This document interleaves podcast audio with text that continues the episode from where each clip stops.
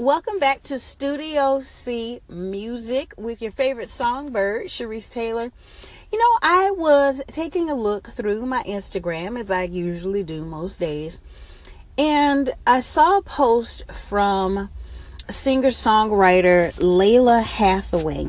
And apparently, she was doing a show in Dallas. She was doing a show in Dallas um, last night or, or very recently, and it was it was kind of disheartening and sad as to what she said. Um, she said that she was performing and everybody was she was frustrated. Actually, let me go ahead and pull up what, exactly what she said. She said, I cannot communicate how frustrated I was tonight in Dallas at the HOB.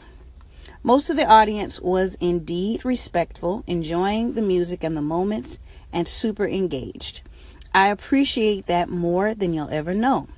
My people, you are not at the zoo. You are not the paparazzi. Put your phone down at my show. Please don't record me or take pictures of my show. Do not stream my show or Insta Live my work. It is super distracting, super in all caps, and rude to the people around you. Your flash is annoying and draws me out of my space, which I'm working to create for you. If you paid for a ticket, it makes no sense to me at all why you would watch the show through a cell phone but that is your business. Going forward, I have a zero tolerance policy toward phones.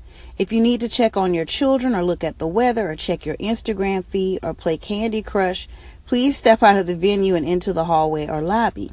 What I give you is from my heart and is my, all caps, intellectual property. If you do not get it, please stay home. Your energy is not welcomed, and you will be asked to leave and escorted out of the venue with, in all caps, your cell phone. I am truly over it at this point.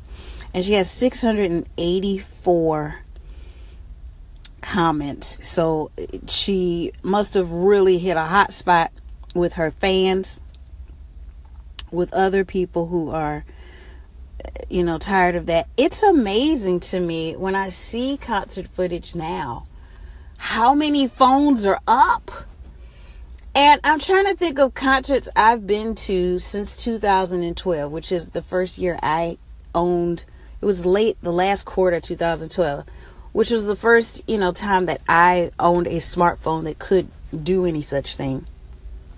I've been to maybe three concerts, I think, in that time. Um, I don't think I've been to three concerts in that time, but the concert that I went to, which I remember distinctly, is Stevie Wonder Songs in the Key of Life Tour 2015. I, I took, I don't know that I took, I took some pictures before the event. I think I took a couple of, of, of pics of the signage before the event started, but when he took the stage, I wanted to hear Stevie. I wanted to watch Stevie. And as Lalah said, I wanted to be in the moment. But is that something to do with my age? I'm, I'm 44 and like I said, I've, I've only had a smartphone for a short time, uh, a fairly short time. Well, almost, almost five years.